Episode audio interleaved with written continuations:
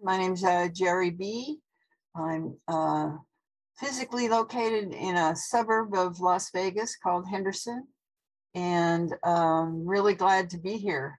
Uh, was been looking forward to it.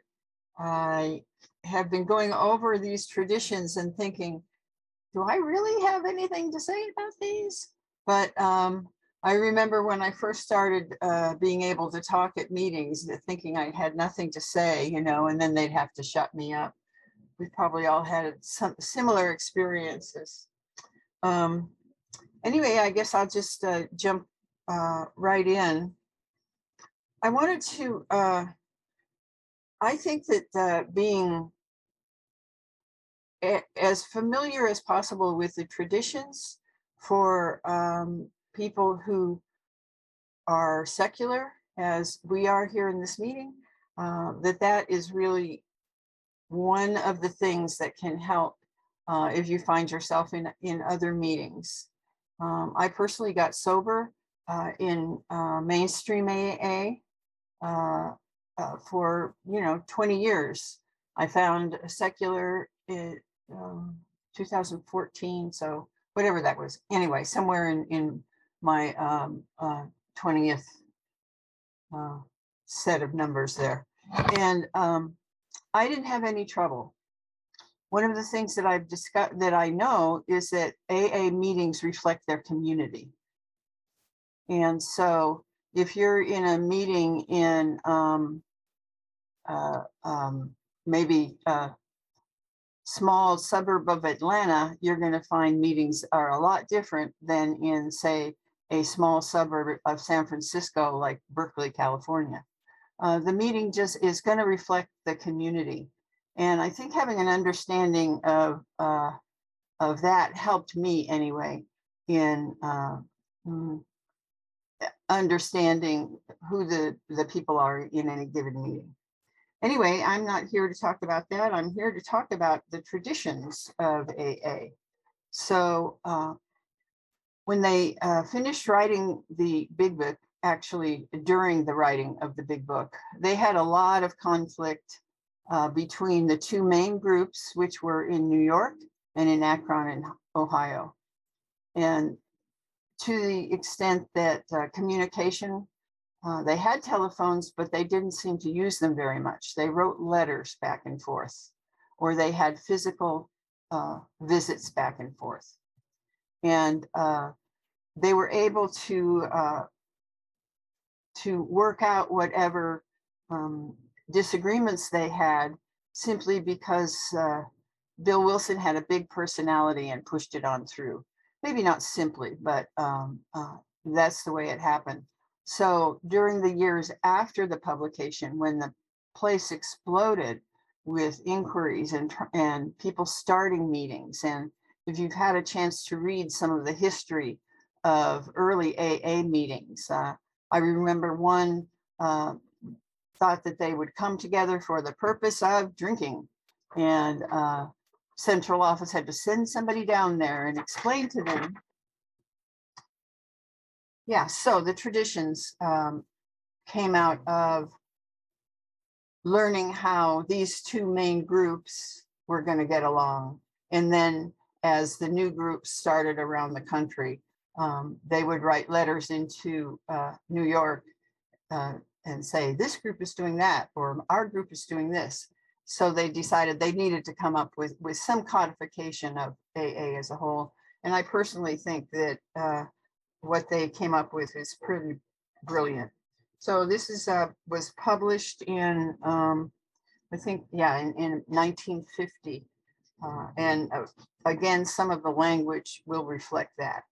But just to get into the traditions themselves, um, the first tradition uh, talks about our common welfare and uh, it describes us as a group of anarchists.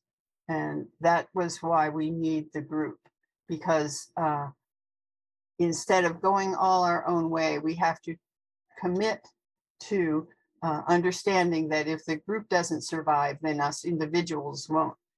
There's a, a uh, AA approved pamphlet. If you haven't seen it, it's uh, the illustrated version of AA, uh, of uh, the traditions. And I personally love it. I'm sure you can't see this too well. I just wanted to hold it up a little bit. And it shows literally illustrated of how, uh, as it says, that our common welfare should come first. And it's got a picture of a whole bunch of people sitting on a tree and the guy closest to the trunk is sawing off that limb. And so trying to illustrate that we all have to um, hold our hands together to hold AA together. And um, as I said, I think that these would uh, be um, one of the most important things for us to be familiar with as secular AA people. So personal recovery depends upon AA unity because if the group doesn't survive, then the individual will not, will not. And that is the message that they have. So in terms of, you know, everyday life, I think um, I have found myself applying it to uh, my work situation, uh, and most importantly to uh, my uh, to my marriage. Uh, and um, and we'll get into that uh, down the road a little bit. So, but any given group that I have belonged to since I got sober, understanding what is the purpose of the group and what are uh, our goals and how are we going to get there together and respecting everybody and bringing all of those um, tenets of AA into that. Megan uh, asked me to talk about bringing these things into our lives. Uh, and uh, one of the things that uh, this is Recovering Couples Anonymous, which is where another place that they uh, brought not only the uh, steps, but the traditions. This is Debtors Anonymous. Those are the things that brought helped me get 30 some odd years of sobriety because it gave me um, tools to live in in my life. And they all came out of the the big book and the 12 and 12 so um yeah. So first tradition the reason that that um our common welfare comes first because otherwise the whole thing will fall apart and won't be here uh, and the things that we have the responsibility to maintain the group. And that's why um, um, what Megan is doing in, in running this book and what Rose is doing and helping facilitate today, uh, what any of us do, whether we work at central office, any little thing helps.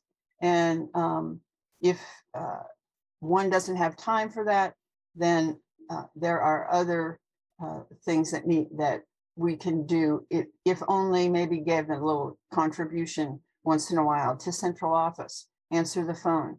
So those are all things within um, AA. Outside of AA, how I said I applied it, I have applied it in um, the group groups that um, that I would facilitate uh, through the various jobs that I had. And in particular, um, when I was supervisor and bringing that feeling to my team that we have to work together if we're going to have a successful day. Um, and uh, that each person in that team had that responsibility. It wasn't just to sit back. Uh, just bring that idea to the table every day, or not every day, but every meeting that we would have. One of the things before I move on in the um, first tradition is that no AA can compel another to do anything. No one can be punished or expelled. And I know that sometimes that's an issue in some meetings. And again, being an expert in the traditions can be helpful sometimes. Number two is one of those that uh, hangs up a lot of us. Um, having one ultimate authority. Let me read the exact words.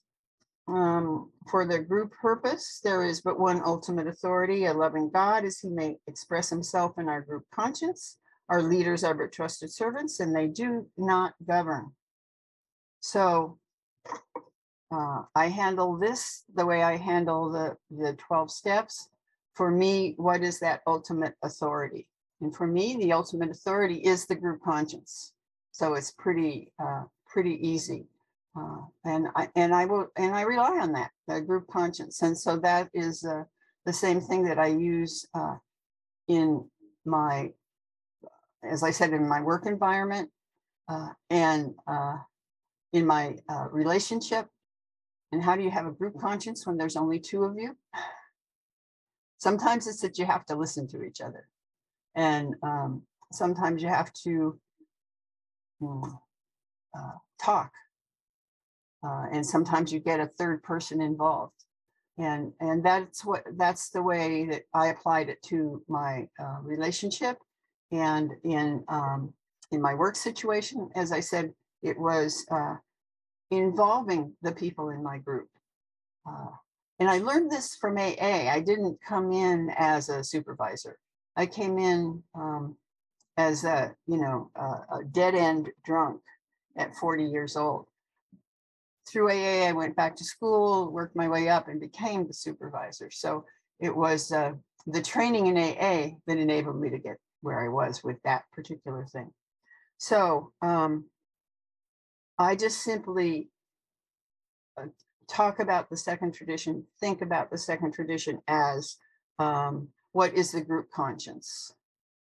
And that's a that's a vote. Sometimes that's an up and down vote, but uh, that's the only way that that we can um, can uh, move forward.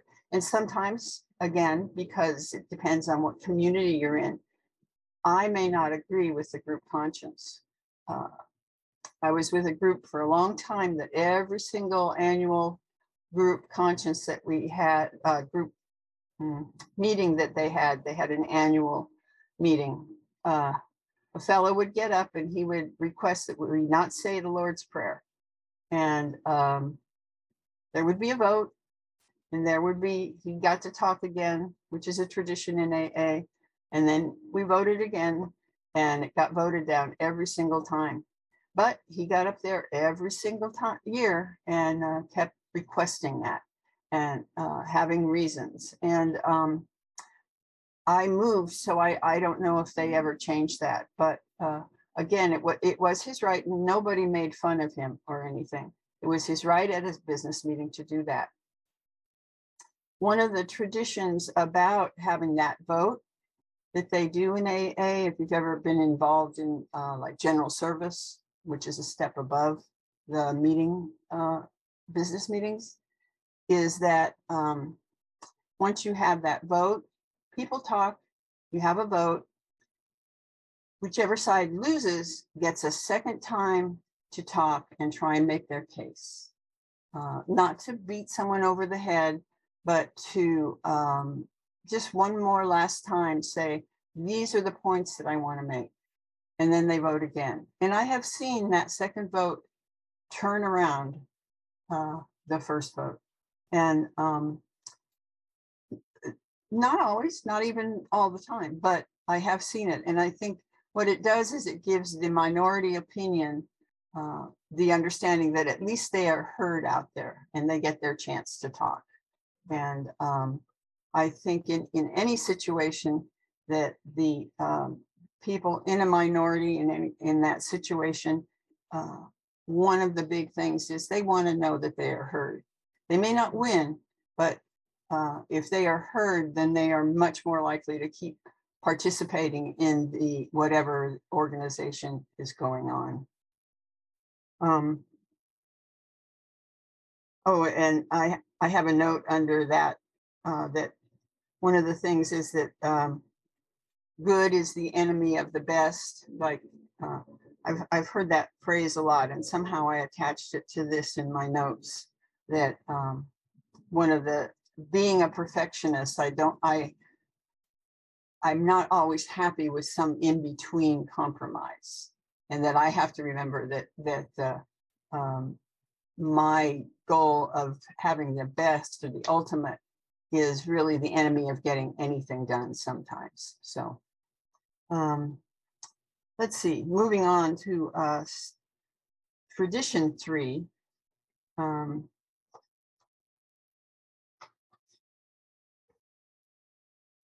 somewhere here. There we go. So in the third tradition, the only requirement for AA membership is a desire to stop drinking. Again, this is a, this is about the individual is the only one that can say whether they are an alcoholic or not. And the only requirement for anyone to be in an AA meeting is that they have a desire to stop drinking. I have been in meetings with people who were obviously drunk. Um, and I have been in, in meetings where people didn't want somebody in the meeting because either they were obviously had been drinking or uh, perhaps they were living on the streets and coming in and not um, uh, not following what we might consider a uh, dress code for some meetings. And um, but the only requirement for membership that we talk about is that desire to stop drinking. And if someone has a desire, um, we we as a group cannot tell them to leave.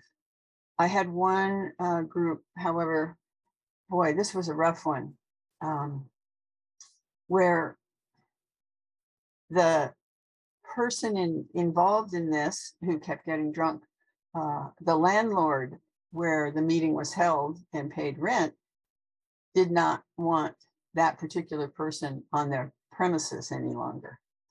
And so that really stirred up a lot in uh, in the meeting itself because uh, we didn't want to lose our lease.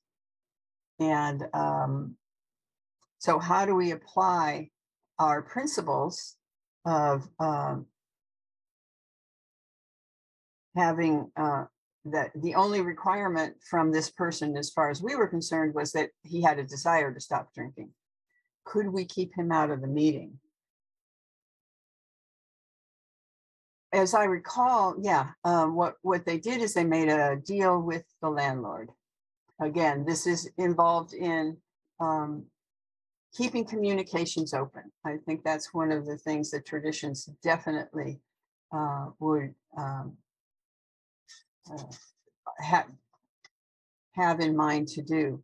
So in that particular case, what uh, they did is they had an agreement that one AA person would be the monitor of the one who was not allowed. He could come into the meeting, come into the building so that he could uh, join the meeting, uh, and then he would be escorted out uh, and off the premises to be in compliance with what the landlord wanted. Um, so that in that case, that worked out, but there was a lot of negotiation that had to go on about that. Uh, and uh, while there were some people in there that were just fine with, okay, he's a pain in the ass. We're we're happy to be rid of him. Uh, and then other people would quite rightly bring up uh, who we are as AA and what our responsibility is. And it's not to keep someone out of the meeting who um, at least states that they want to be in that meeting. So it can get a little um, a little dicey sometimes. What else? What do I have? Oh, about AA reflecting the community. Um, I think in the big book it talks about uh, one of the, I have here Ed the Atheist, and I, now I don't remember what that reference is. Um, but I do know that this uh, uh, only requirement is one of the strong things that we as secular people can lean on uh, if we're getting any flack at meetings or if we're being asked to change something that we individually are doing. And I recommend uh, a study uh, of that um, that particular tradition um, because they're all they're all meant for us all to get along and not to tell each other what to do. Not always easy. Okay, the fourth tradition. Each group should be autonomous, except in, uh, what are the exact words here? Should be autonomous, except in matters affecting other groups or AA as a whole. Um, I like this, uh, I like the keep it simple part of the uh, being autonomous. That means we can, we can be the type of meeting we want to be. We can be a speaker meeting, we can be a sharing meeting. We can be a eat lunch every afternoon meeting. Uh, We can be uh, uh, 15 minutes long, we can be an hour and a half long. We can have a break. Uh, We could still be a smoking meeting if that is what the group conscience uh, decides.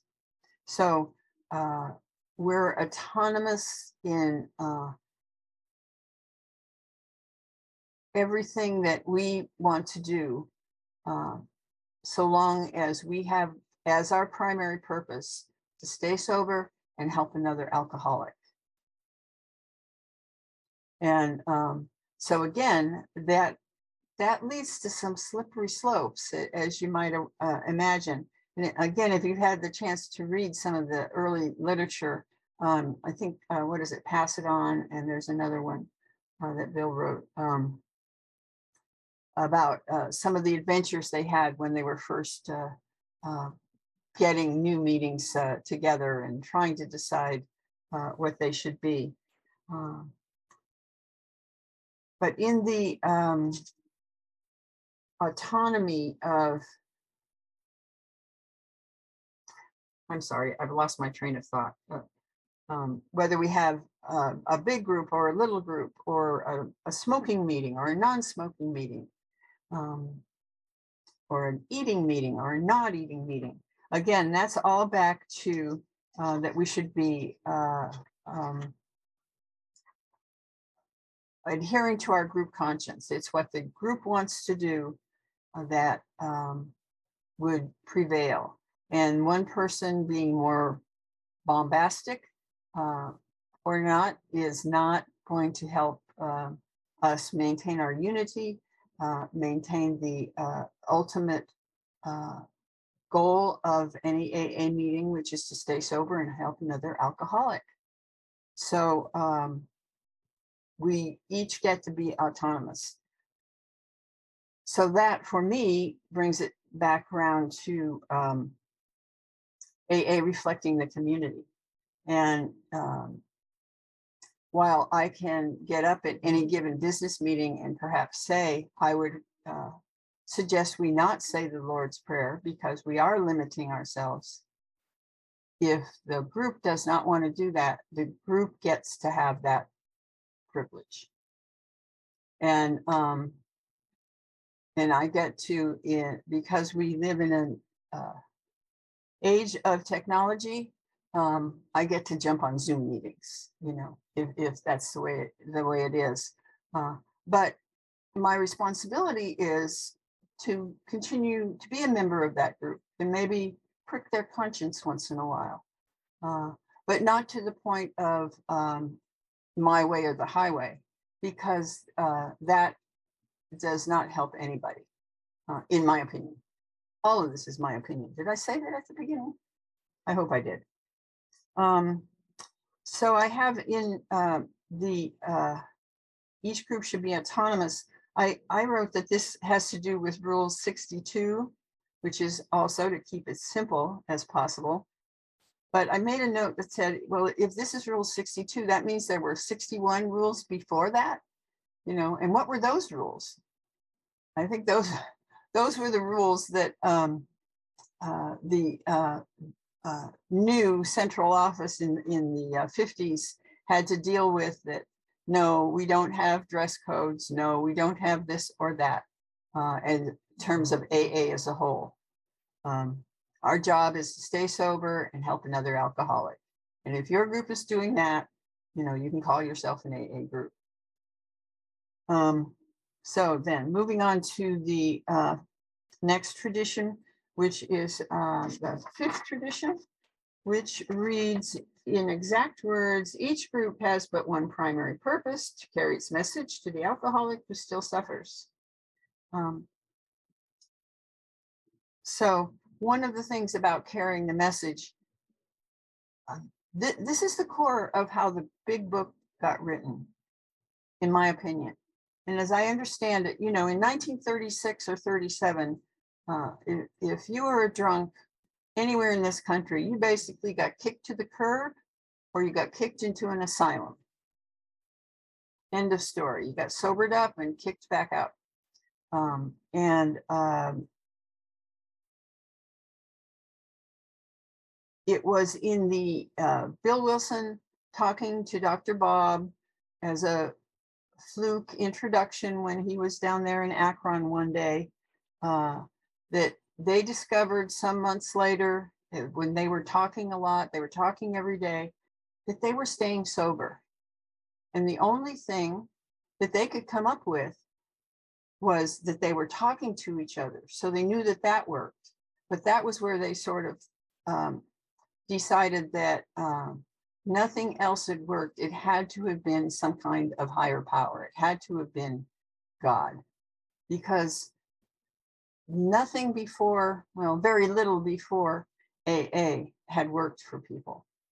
So um, they had, I think the fact that they came to that conclusion of that God had blessed them was, um, again, a uh, function of them being in, in, the United States, in the atmosphere of the country uh, where they were. Um, but also what they figured out was it was one person identifying with the other. One person identifying with the other and that that was what had worked. And but how to codify that? That was one of the the problems that that they came up with. And um, that's where they came up with the singleness of purpose was uh, they they thought well we'll build hospitals or we'll start uh, our own religion. Um, uh, but at, at the end of the four or five years of trying to analyze and figure out what had really worked, it was the identification of one alcoholic talking to the other and saying, I understand. I've been there. I know what it's like to crave that drink and what it's like to take that swallow and feel it go down and have everything change. I know that feeling. And um, so the one alcoholic talking to the other, and so they came up with um, uh, their primary purpose is um, to, to identify the problem for the person that they're talking to who may not under, who may not have understood that. Um, yeah, did I read it? I don't think I did. Each purpose, um, each group has but one primary purpose to carry its message to the alcoholic who still suffers. Back to Bill and Bob, once they identified, uh, and this took some time, that it was in them sharing with each other. And with Bill, there were a couple of other people in New York that he had success with from that, from sharing and working together. Um, so they wanted to start hospitals, they decided against that. They wanted to start their own religion, they decided against that.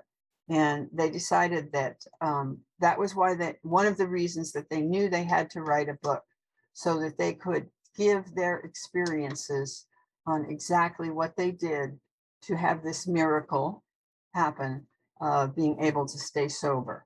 And um, and that was that's where the um, the fifth uh, tradition came up with that that's the singleness of purpose. Again i use this in in my um, various uh, jobs um, to reframe sometimes like what is the purpose of this group? What is the purpose? Is it a volunteer group to help kids? Is it um, what is our um, our marching orders in this group because uh, sometimes when you're in a group, uh, in a business setting or in a volunteer setting, there are a lot of great ideas out there and everybody's going in different directions. Sometimes the way I use this tradition in, in those situations is just to pull it all in. Okay, what does our charter say? What are we here to do? And that can help to refocus uh, uh, a, given group. Everyone write down what is the purpose of the group. And that's a good exercise. You'd be surprised how many uh, different ideas of what any given group is for uh, or what the goals are. and then to boil that all down. Um, so th- that was one of the ones that I, I used in, uh, uh, in most, in some of the volunteer work that I've done over the years to help reframe. Now, what are we doing? We're off in left field here. Let's, let's pull it back. Um, and again, for AA, what it was is that le- legacy of us, we've all suffered under the, the, um, not, what do they call it? Tyrant alcohol, but, uh, there's another word. Eh, Doesn't matter. All right, we're moving on to, uh, tradition six. I didn't think I'd fill up so much time. All right. Uh, never endorse, finance, or lend the AA name. Um, to outside, to any related facilities or outside enterprise, less problems of money, property, and prestige divert us from our primary purpose. Similar um, idea of uh, that they had wanted, uh, uh, they wanted JD Rockefeller to give them a bunch of money and that they would then uh, build these hospitals and, and start uh, saving the world. And uh, in in those ideas was born the uh, mostly what I just talked about was um, that uh, money was not the answer. They had found the answer. The answer was in one alcoholic talking to another. Um, so the uh, primary purpose, as restated in this uh, particular tradition, is that uh, you know we're all in the lifeboat together, and um, we have to remember who we are as a little individual group here, and how we relate to AA as a whole, and how we um, uh, perform our primary purpose. Do we reach out to other people? There's a um, ah, what is it? There's a, uh, a pamphlet, I believe it is. I should have looked that up. That each group can do a group inventory. If you have never done a group inventory in the uh, group that you are uh, most associated with, you might look into that sometime because it really asks some very, very interesting questions like, as an AA group, are we welcoming? Do we notice the new person that comes in? Do we have someone designated to go shake hands if you're big enough for something like that? Oh, we don't shake hands anymore. But anyway, what we used to do, what we uh, virtually do, when someone's new uh, face at a meeting, do we have people who say, "Hey, haven't seen you before, welcome"? Um, uh, things like that. So there, there is a format for the group to go through a type of inventory for the group to answer. And um, where am I at? Six? Yeah. So never endorse, finance, or lend the AA name because of our primary purpose uh, is uh, the individual to stay sober and help the next individual. So um, this comes up sometimes, I think, in our secular uh, work. We're um, been accused of saying this is an outside issue. Um, and uh, again, I encourage you all to be familiar with the um, the AA traditions because they will really help in um, having things to say when people are saying that's an, uh, something's an outside issue. Maybe um, a group conscience can decide to say the Lord's Prayer at the end. The outside issue would be that, um, well, I don't believe in God, so I'm not going to say it. That's my choice. The group can still say it, you know, obviously.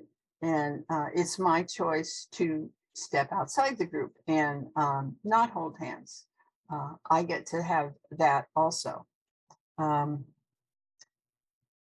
so it is not, there's nothing in this tradition, um, to my knowledge, hasn't come up. Um, uh, it, case, how am I doing for time? In case, um, just quickly, when, um, in, I don't know, 2013 or so, uh, I know that there was one group, uh, it was, uh, not in the United States, it was in another, uh, country that uh, the local um, intergroup refused to list this particular group in their listing of AA meetings, saying it wasn't an AA meeting because they were secular. They didn't say the Lord's Prayer, whatever they didn't do. And um, that particular issue uh, went uh, all the way to the main court of that country uh, in a in a lawsuit kind of thing. Uh, to and they went to General Service Office in New York. And that was kind of the beginning of uh, our secular movement was, was that uh, uh, particular um, group finally uh, standing up and saying that um, it was we were not endorsing we were not going against this, the sixth tradition by saying not we i wasn't there. Um, that that the um, people who uh, wanted that were starting this secular meeting were still an aa group. And um, they were not lending their name to some you know hospital or institution or or um, reli- uh, religion or some even non-religion. Uh, they were still an aa group. And they had to list they they lost that lawsuit the uh, the central office there lost that lawsuit. And that was kind of the beginning of what we have here today with all these uh, wonderful secular aa meetings. Uh, anyway um, yeah i guess i don't have much else to say about that um, that's why there aren't uh, that hospitals should not have um, you know alcoholics anonymous on their their buildings um, yeah, I don't have much to say about that. Then um, the next one is uh, self-supporting, that AA should be self-supporting. And um, uh, as you probably know, there are uh, rules at, in our general service office about how much someone can leave in their will, for instance, to AA, uh, and it's limited. And again, going back to the founders, they were afraid that money would ruin the organization because what they knew was what worked was one alcoholic talking to another. And what worked with the group is the group supporting the individuals who would be talking to other individuals, bringing them into sobriety. And that that is what worked. And they um, wanted to stick to that. Um, so, but one of the things that comes up sometimes is what about paying someone to run a room? So if uh, if a custodian uh, takes care, cleans up, takes care of the room, uh, does do they get paid from the AA treasury?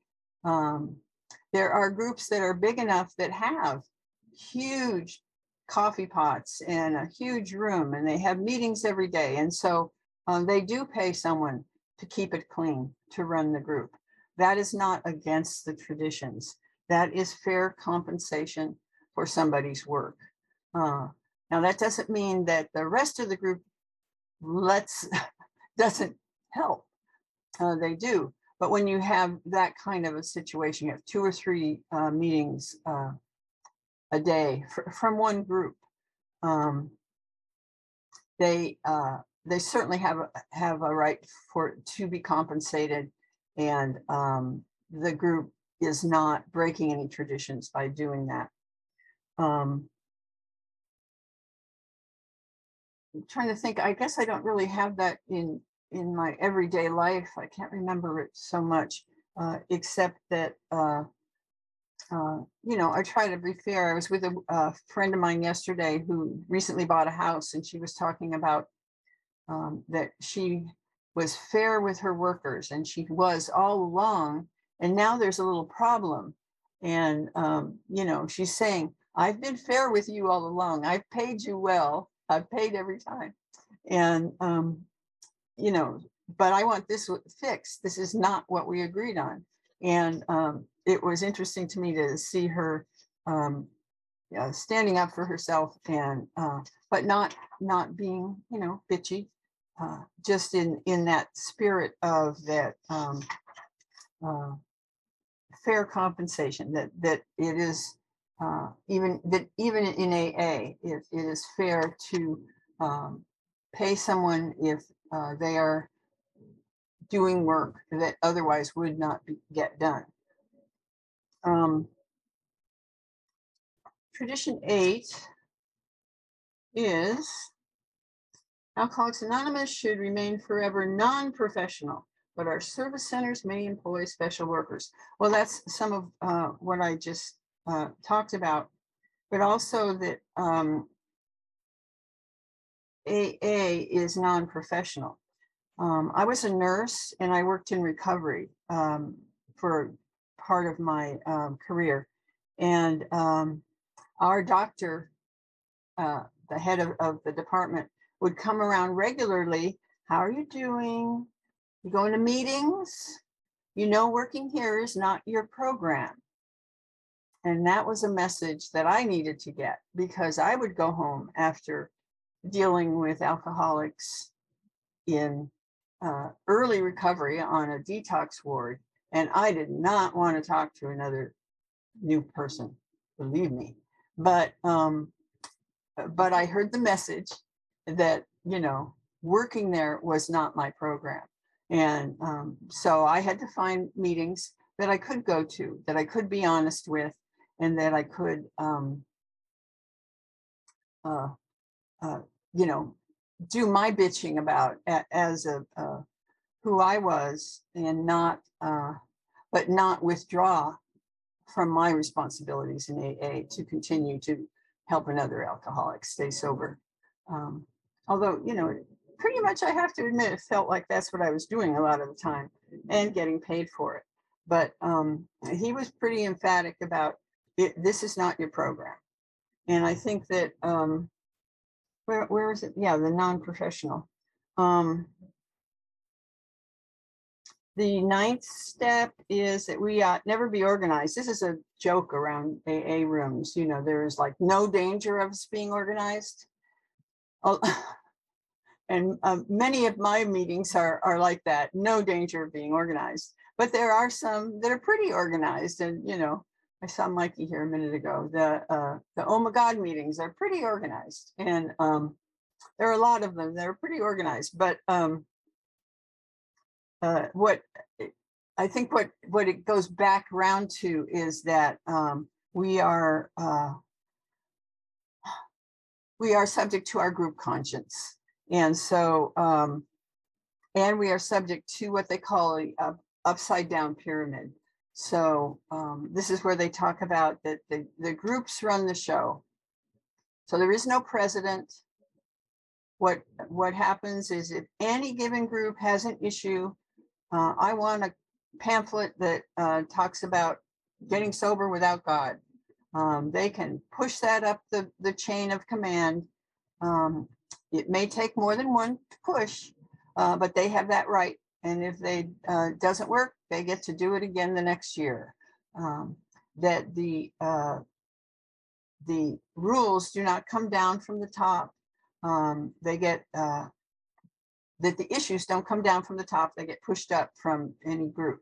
So sometimes when we're talking about um, uh, like the God pamphlet, it's not new anymore. It was a blue cover that came out of uh, England initially, and when it uh, came to the United States for us to um, adopt it, uh, there was some resistance, as you might imagine, um, but it went from individual, it went down to the individual groups to talk about, and each group got to vote on that and send it on back. And eventually it got uh, accepted and worked. Um, on the 10th tradition, no opinion on outside issues. Oh, thank God for that, so to speak. um, that we can keep uh, outside issues outside. We're here to, to stay sober, to talk about our sobriety or our struggle with sobriety. Um, but uh, we don't we don't get to get on a soapbox and talk about uh, politics or or even uh, religion that uh, you know we're not really supposed to do that and again i um, suggest you become familiar with, with the different aspects of the traditions to, um, to help you if, if you are in the situations like that. So, um, it, the tradition in AA is that the outside issues stay outside. And in any given group that I've had uh, experience with, um, that was, I have used that more than once. We're here to work on, you know, a- new way to organize XYZ. We are not here to talk about what even the big bosses are doing or whether they're going to open another uh, uh, branch. Uh, we're here to do this. Let's stay focused on what our job is. And um, I think uh, that having no opinion on outside issues keeps us focused on why we're in any individual AA meeting, which is, you know, for our own sobriety, for the sobriety. okay. Um, that maybe that was my uh, okay. So the 11th uh, tradition is um, uh, attraction, not promotion. Uh, so um, this is, uh, we try, you know, the story is that, you know, there was a, a famous, I think it was a fighter or a wrestler. He got sober. He told the whole world or as much of the world as he could in 1938. And uh, then he turned around and got drunk. And so, oh my God, AA doesn't work. Uh, but um, so that was one of the reasons that they um, had the, uh, we're here for attraction, not promotion. Um, and so there's, they're, still pretty good about it um, at the level of press, radio, uh, films, and TV, I guess. Um, but you know, like I, I got sober in LA. We saw stars in meetings all the time. Um, tried tried not to make a fuss of it, but you know, it, it is what it is, and you do the best you can. Um, let's see, was there something else about that? Attraction, not promotion. So um, if anybody asks me personally uh, about, I, I don't hesitate to say that I'm in AA, um, but I don't, uh, I don't announce it. I might tell someone if I hear they're struggling with something, I, you know, if you ever want to go to a meeting, you know, I go sometimes, you know, something like that. That's how I have used that one. Um, oh my God, and 12, I guess that's the same. The spiritual foundation of all our traditions, ever reminding us to place principles before personalities. So we've had some pretty strong personalities in, in AA. Um, I got sober in LA. That's where, um, you know, Clancy, for some of you who've ever heard him, he was a strong personality around there. He had his own little group that, uh, his own big group. Um, but you know what? They were doing, uh, they were saving lives just like we were. And, uh, you know, it's not up to me to, uh, to criticize that. What I do with my anonymity, as I said, was um, I don't advertise it, but if it comes up, I don't deny it either. Um, and uh, I did not write one note about how that would apply outside of AA, but I'm sure um, that there are that there are um, uh, you know times that I wouldn't necessarily say that you know I was a, a nurse on the detox floor. Not important, you know, except for my ego um, sometimes, or that I was a supervisor, or that blah blah blah blah. And so it's just maybe uh, when I do uh, my uh, uh, daily inventory that I would could look at, you know, where where have I been trying to be a big shot or not? Um, anyway, I think I talked far more than I meant to, and um, that's all I got to say on the traditions.